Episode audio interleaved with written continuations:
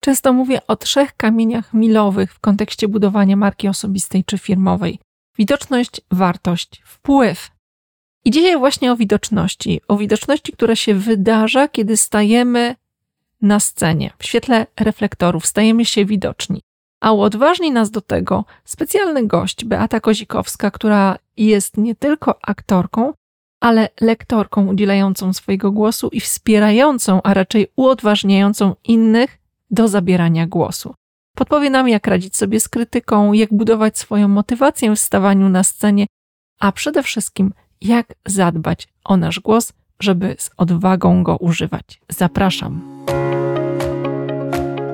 Dzień dobry, dzień dobry. Witam Cię w kolejnym odcinku podcastu Silna Marka w Praktyce. Właściwie chyba witamy, bo mam gościa tutaj z drugiej strony, więc nie jesteśmy same. I chciałam powiedzieć, że dzisiejszy odcinek jest szczególny pod wieloma względami. Oprócz tego, że mam wspaniałego gościa, to jeszcze to, że poruszam temat trochę do przyszłości.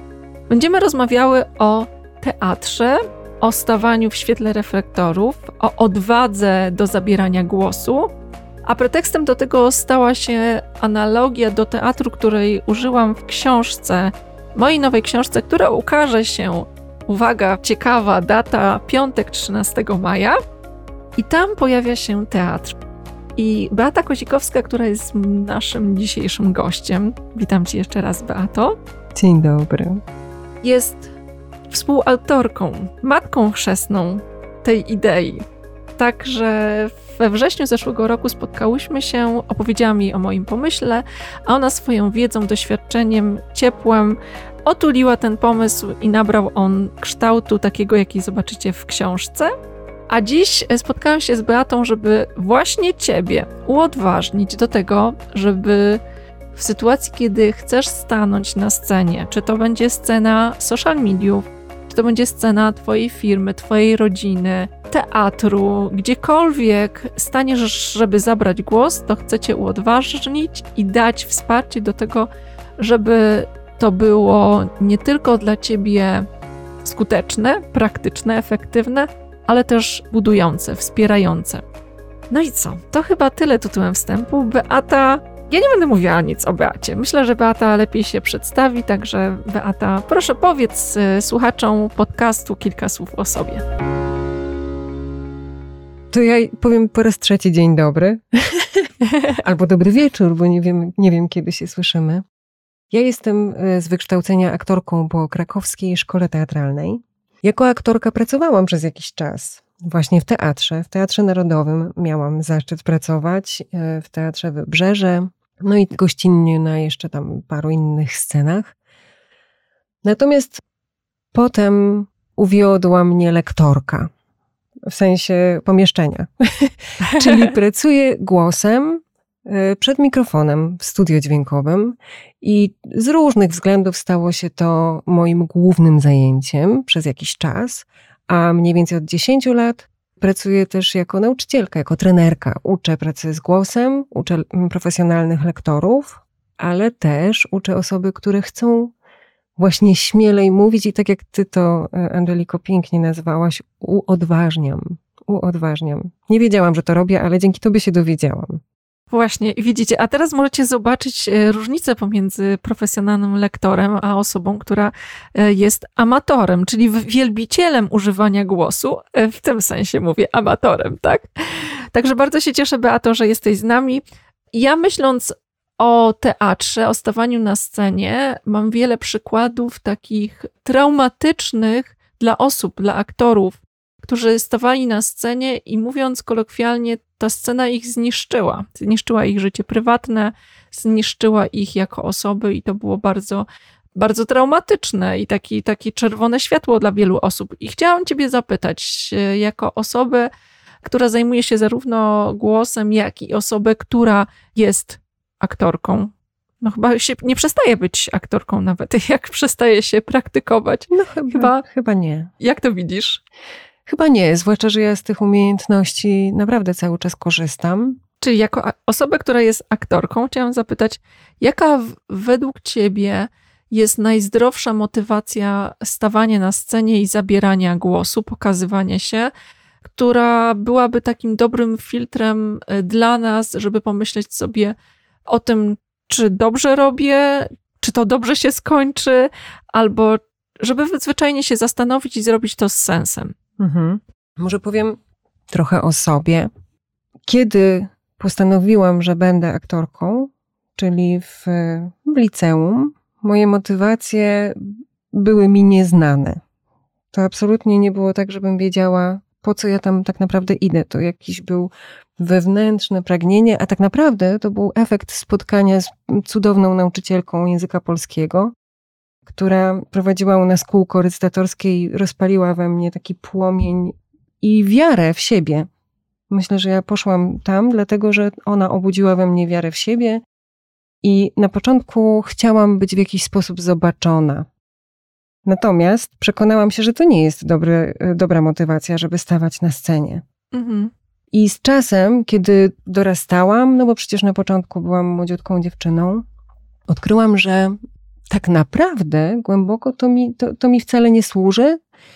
I jak poznawałam samą siebie i patrzyłam, co tutaj najlepiej działa, to okazało się, że w teatrze najbardziej pociąga mnie współpraca, to wszystko, co się wydarza, to o czym rozmawiałyśmy tak dużo, próby, to, że ludzie siebie wspierają, cały proces. A samo wychodzenie na scenę gdzieś było dla mnie trudne. Mhm, czyli bardziej społeczność. Bardziej społeczność. Bardziej wspólnota. Tak. Jednego zawodu, jednego celu, mhm. w którym celem jest, jest ten efekt finalny, jakim jest spektakl, tak? mhm. tak? Niż, niż to, że ja zostanę zobaczona. Albo tak zwany wyższy cel, czyli mhm. ten moment, w którym spotykałam reżysera, którego wizja mnie zapalała. Mhm. I kiedy czułam, że biorę udział w przedsięwzięciu, które ma naprawdę, że mówimy o czymś ważnym, że to zmieni cokolwiek w życiu naszych e, widzów, że występuję w przedstawieniu, które jest przeżyciem jakoś transformującym i dla mnie istotnym. Ja ma, naprawdę mhm. miałam głęboką potrzebę, żeby to wchodzenie na scenę miało sens po prostu, żeby miało mhm. głębszy sens. Zupełnie mi się nie sprawdziło takie tylko i wyłącznie mierzenie się z samą sobą i po prostu mm, wchodzenie na scenę po to, żeby tam pobyć. Czy na przykład dla przyjemnego momentu braw. Ciekawego wątku dotknęłaś, bo ja ostatnio byłam w teatrze mhm. i wyszłam stamtąd rozczarowana. I zastanawiałam się, z czego wynikało moje rozczarowanie. Ja, moje rozczarowanie wynikało z tego, że ja miałam oczekiwanie, że ten spektakl nie będzie dla mnie, nie da mi jakiejś odpowiedzi, nie powie mi jak żyć, ale pobudzi we mnie emocje albo da mi jakąś refleksję, która doprowadzi mnie do czegoś, czego wcześniej nie miałam przed tym z, z byciem w teatrze. A mm, ja będąc w teatrze zobaczyłam coś, co już wiem i jakby ktoś mi zobrazował oczywistą prawdę i wyszłam rozczarowana i później się zastanawiam, że może jest błąd w moim oczekiwaniu, że ja nie powinnam może stawiać takich oczekiwań wobec teatru. Jak myślisz? Hmm, to też zależy od wielu rzeczy. Jakby tutaj, jakbyśmy zaczęły rozmawiać o teatrze, no to tam to zawsze jest tak, że istotne jest to, jaką formę nada się tej treści. Czasami zachwycające potrafi być to, że przedstawienie teatralne pokazuje coś, co my już dawno wiemy, no bo w sumie takie Aha. tematy, na które ludzie piszą, sztuki, czyli te nasze ludzkie dramaty od wieków są Aha. tak naprawdę te same. Chodzi bardziej o to, i oczywiście, że czasami to jest odkrywcza perspektywa, ale bardzo często jest tak, że tej odkrywczej perspektywy może tam nie być. Natomiast jest rodzaj formy, tak piękna muzyka, pięknie pokazane różne sprawy, tak ta forma jest w jakiś sposób mhm. odkrywcza. Mhm. A ja też nawiązuję do tego, bo, bo jesteśmy w takim miejscu, dla większości z nas sceną są teraz social media. Mhm. I nawet ta analogia do teatru jest bardzo trafiona, dlatego że w czasach przed telewizorem, radio, to ludzie przychodzili do teatru kilka razy w tygodniu. Było takie to miejsce spotkań, pokazywania się, wystrojenia się, spotkania się z ludźmi wpływu. Tak trochę social mediowo to brzmi, prawda? Mhm. I pokazując się na tej scenie social mediów, często mamy wobec siebie takie oczekiwanie, że po pokażemy coś odkrywczego, coś, czego nikt inny nie powiedział, i to moich klientów często blokuje. I ja mówię, że ludzie nie potrzebują niczego odkrywczego, że potrzebują w mojej ocenie nabrać zaufania, zobaczyć świeżo temat, może który już jest dla nich znany, dotknąć emocji, które wywołają w nich jakieś działanie, poruszą ich do jakichś działań. I w tym sensie właśnie teatr dla mnie też taką rolę pełni. Natomiast powiedz mi, o motywacjach już wiemy, tak? Czyli ta sama motywacja pokazania się może być czymś, co spowoduje, że my tam ruszymy, ale niekoniecznie spowoduje, że my wytrwamy na tej scenie. Mm -hmm. No to co może być dla nas takim wspierającym nas na tej scenie? Mm -hmm. Ten moment, w którym sam proces przygotowania polubimy i samodoskonalenia mm, i przygotowywania się polubimy bardziej niż pochwały czy poklask, który płynie od strony widowni. Tak myślę. Jest taki moment. Ja to sobie na przykład przełożę teraz na lektorkę, na to wchodzenie mhm. przed mikrofon. To jest taka sytuacja, w której mm, siadam i y, muszę przeczytać tekst, powiedzmy, jakiejś reklamy, tak, żeby klient był zadowolony, żeby użyczyć swojego głosu y, dla jego marki. I w momencie, gdybym ja się skupiała na sobie i na tym, jak ja to czytam, to nie brzmiałoby to tak dobrze. To jest ten moment, w którym sposób mówienia już przestaje być ważny. Dużo ważniejsze jest to, co ja chcę powiedzieć. Mhm. Dobrze, a czy gdybym miała to porównać, powiedziałaś o ciekawej rzeczy, której większość ludzi nie lubi. Mhm. w takim sensie, że polubić, no bo stawanie na scenie to, jest, to są takie emocje, to jest y, takie wyjście poza rutynę, chociaż dla niektórych bycie na scenie może być rutyną, stać się rutyną. Natomiast Gdybym miała to przełożyć na taką analogię, chyba zrozumiałam dla, dla każdego, czy ja dobrze zrozumiałam, że ty powiedziałaś, że w przypadku sportowca byłoby to pokochanie bardziej treningów niż zawodów? Tak. Mhm. Tak, że te zawody, owszem, one są, one są taką wisienką na torcie, mhm. a codziennością jest codzienny wysiłek w tym, żeby stawać się coraz lepszym, żeby zmierzać do swojego celu i ja, no nie wiem, tak sobie myślę o social mediach, no to taki codzienny wysiłek do tego, żeby zgłębiać swój temat. Jeżeli na przykład zaczynam publikować jakieś treści w social mediach, to to, co może być powodem do tego, żeby to zacząć robić, to jest to, że wiem coś więcej niż inni na temat. Mhm. I to niekoniecznie musi być tak, że jestem od razu super mistrzem. Czasami ciekawsze jest y, to, kiedy ktoś naprawdę potrafi opowiadać o tym dobrze. Mhm i potrafi się podzielić własną perspektywą. Potrafi uzupełnić, powiedzmy, wiedzę osób, które go słuchają, powiedzieć rzeczy, które czasami są oczywiste, ale w jakiś sposób się je potwierdza. Mhm. Ja, jako na przykład odbiorca treści w social mediach, lubię czasami usłyszeć y, swoje myśli, że ktoś, o, ta osoba, o, to rzeczywiście, to może rzeczywiście jest wartościowe, to jest ciekawe. Mi tu, ja też mhm. tak mam. Tak, tak, tak, tak, tak, tak. To jest ten efekt. Dokładnie, ale myślę, że właśnie ten, to, taka perspektywa, czy ja jestem gotowy, gotowa trenować i rozkochać się w trenowaniu, a nie w byciu na scenie, jest taką dobrą motywacją, sprawdzeniem swojej motywacji, żeby finalnie nie zostać zniszczonym na tej scenie albo ucierpieć długofalową. Hmm. No ja myślę, my, myśląc o sobie, to powiem, mhm. że tak, że u mnie się okay. to sprawdza, że e, temat jest dla mnie zajmujący i niezależnie od tego, czy ktoś będzie to chciał zobaczyć, czy nie, dla mnie to jest ciekawe. Dla mnie to jest mhm. tak czy inaczej po prostu bardzo ciekawe. Okej, okay, dobrze. To teraz trzecie pytanie to byliśmy my. To byliśmy my z naszą motywacją, jesteśmy, weszliśmy, jesteśmy gotowi doskonalić się, bo to, o czym powiedziałaś o tym procesie, to dla mnie to jest taka droga mistrzostwa, czyli wchodzę na drogę mistrzostwa, co jakiś czas to pokazuję, jestem w tym procesie, rozkochuję się w tym procesie, dzielę się tym z innymi. A jak radzić sobie z krytykami? Jak aktor radzi sobie z krytyką? Co mm -hmm. może być dla innych takim dobrym tipem, y, wskazówką, żeby, żeby sobie z tym radzić, no bo w końcu aktorzy chyba mają krytykę na wielu frontach.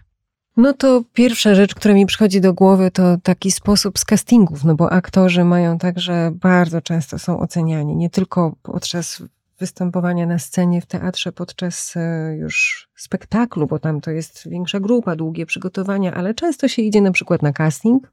Mhm. I wtedy naprawdę potrzeba e, się uzbroić w jakiś sposób przed tym lękiem, przed oceną, bo jeżeli za bardzo się boję, czy mnie ktoś oceni dobrze czy źle, to wtedy trudniej jest pokazać w pełni swój potencjał. Czyli pierwszą rzeczą jest to, że robię najlepsze, co potrafię. Daję z siebie wszystko i dobrze wiem, na co mam wpływ, a na co nie. Mhm. Ja nie mam wpływu na to, czy będę przydatna akurat w tym projekcie. Tam po drugiej stronie, powiedzmy, czy próbuję to przyłożyć do teatru, ale żeby zobrazować to, co mówię, zostańmy na chwilę na tym castingu. Reżyser chce wybrać konkretnego aktora, ma swoją wizję, jemu coś tam pasuje albo nie pasuje, i na to nie mam wpływu, czy ja będę pasowała do jego wizji. Mhm. Też nie widzimy pełnego obrazu, prawda? Tych wszystkich puzli. Jesteśmy tak. jakimś jednym elementem z całej tej układanki. Dokładnie, dokładnie. I to bardzo pomaga. Nie rzucam na szale wszystkiego, nie idę uważając, że teraz po prostu bierzcie mnie albo przepadnę, tylko po prostu jest, y, wchodzę i to jest jakiś rodzaj mojej propozycji. Mhm. A ktoś może to wziąć albo nie. I tyle. Druga rzecz właśnie to jest to, że ja naprawdę dobrze się przygotowuję, że wiem, że to, co robię, to jest ten szczyt moich możliwości. Największy kłopot mam wtedy, kiedy nie przygotowałam się wystarczająco dobrze. Jak się nie przygotuję wystarczająco dobrze, to potem taki jest, och, taka złość na siebie, że nie dałam z siebie naprawdę wszystkiego. I tu jest dużo metod, żeby wyćwiczyć pewne rzeczy, wyćwiczyć nawet, no, ta praktyka jest bardzo ważna. No a trzecia rzecz, która mi przychodzi, no to jest właśnie ta motywacja. Że ja tam nie idę po to, żeby. Y, nie, nie oddaję sprawstwa w ręce tych osób, które mnie oceniają, tylko ja idę z tym najlepszym, co mam, i nawet jeśli dostanę krytykę, to jestem gotowa się z tej krytyki uczyć, bo to nie jest celem, żeby ktoś mnie pochwalił, tylko celem jest to, żeby zrobić coś jak najlepiej, żeby to było ciekawe, żeby tam rzeczywiście to wniosło jakąś wartość, że, mm, że ta moja propozycja jest częścią tej właśnie większej układanki, że to nie chodzi o to, że ja forsuję siebie, że ja mam tutaj zabłysnąć właśnie, tylko bardziej rozumiem, w czym uczestniczę i po prostu szukam, jak ja mogę być użyteczna w tym wszystkim tak naprawdę. Mhm. Okej, okay, super. Czyli ta motywacja na pewno się przyda i to jest ten moment, w którym nas chroni przed tym, żeby zostać zniszczonym przez krytykę, która raz jest zasadna, a raz nie, no bo nie, nie mamy wpływu na to, jak jesteśmy postrzegani, jak zostaliśmy odebrani. No dobrze. O krytyce ja dużo też w innych odcinkach podcastu y, mówiłam i odsyłam y, wszystkich, którzy są tematem tym zainteresowani. Natomiast wielokrotnie usłyszałam właśnie, przeczytałam właściwie w, w komentarzach pod moimi treściami takie pytanie, a co zrobić, kiedy jest cisza? Mhm. Cisza po poście, czyli publikuje coś, nikt nie reaguje, zero komentarzy, zero reakcji. Dokładnie tak jak w sytuacji, kiedy aktor schodzi ze sceny, a tam nie ma reakcji. Hmm. I co wtedy? To chyba jest największy koszmar aktora, co? No tak, to jest trochę dziwnie. To jest trochę dziwnie, to znaczy, że no, coś nie poszło. Aczkolwiek mhm. myślę sobie, że to jest nieuniknione. To jest rodzaj. Wchodzimy na scenę po to, żeby się porozumieć. I czasami jest tak, że możemy zostać niezrozumiani. I to właśnie, tak jak ty mówisz, nie? Może być tak, że w niewłaściwą stronę mówiliśmy, że może akurat mhm. ci ludzie wcale nie, potrze nie potrzebują tego, co mówimy i nie będziemy zrozumiani, no bo oni nieszczególnie są zainteresowani tym, co mamy do powiedzenia. Ale może być też tak, że my jeszcze nie dopracowaliśmy wystarczająco swojego komunikatu, żeby oni to byli w stanie usłyszeć. Że to mówienie, stawanie w świetle reflektorów jest trudne, no bo wymaga tego, że człowiek się odsłania, staje i coś od siebie chce dać. No i jak tak zostanie z takimi wyciągniętymi rękami, no to no jest dziwnie. Natomiast jeżeli to jest częścią czegoś większego, jeżeli właśnie znowu się pojawia to, jeżeli nie jest celem to, że ja chcę stanąć, żeby mnie ktoś zauważył, tylko rzeczywiście mam, stoi za, za mną jakiś większy plan, pragnę zdziałać coś, chcę dać jakąś wartość, jeżeli wiem, co mam wartościowego do dania, to nawet jeśli jest cisza, to będzie dużo łatwiej, no nie wiem, wziąć głęboki oddech, pójść, nie wiem, samej sobie czy samemu sobie y, zrobić jakąś przyjemność w nagrodę, że podjęłam próbę, pomimo że było ryzykownie i wcale niełatwo. Ale na następny raz przygotuję się lepiej, zastanowię się, do kogo mówię, co ja tak naprawdę chcę zrobić, jak ja mogę zbudować ten most porozumienia pomiędzy mhm. mną a widzem, słuchaczem. Jak ja to mogę zrobić, żeby dotrzeć z taką wiadomością, która rzeczywiście dla kogoś będzie przydatna i rzeczywiście w nim zarezonuje? Czyli to nie jest moment na ucieczkę, mm, mm. która naturalnie pewnie by się tutaj zrobiła. To jest raczej moment na zadawanie sobie i może też innym większej ilości pytań. Czyli na, tak naprawdę znowu na zabranie głosu. No i teraz wisienka na torcie naszej rozmowy. Bo ja chciałam trochę tutaj wydobyć od ciebie takich praktycznych wskazówek odnośnie zabierania głosu. Ten głos y, jest coraz ważniejszy, bo Przerzucamy się z pisania na nagrywanie. Podcasting stał się bardzo modny. Treści wideo stały się bardzo modne i wielokrotnie słyszę, że nie tak ważny jest jak obraz, jest ważny głos. Mhm. No ale ten głos nie bierze się znikąd, bierze się z nas. I droga Beato, jakie rady dałabyś osobom, które chcą zacząć zabierać głos, żeby były w tym odważne, żeby ich głos zabrzmiał donośnie i żeby właśnie nie mówili tak jak z zagrobu cichutko, niepewnie, ale byli w tym odważni. Mhm, mhm. No to tutaj pierwsze to, żeby przeczytali Twoją książkę, myślę, bo tam będzie na pewno dużo pięknych rzeczy odnośnie tego uodważnienia się, ponieważ Pierwsze, co jest najistotniejsze w tym, żeby brzmiał, głos wybrzmiał, to jest e, takie, mm, ta motywacja właśnie. Ona w aktorstwie bardzo często na scenie pracujemy nad intencją postaci. Czyli każdy tekst, który jest wypowiadany na scenie, musi być uzasadniony. Ja potrzebuję naprawdę dobrze wiedzieć, po co ja to mówię, do kogo ja to mówię, to co chcę powiedzieć.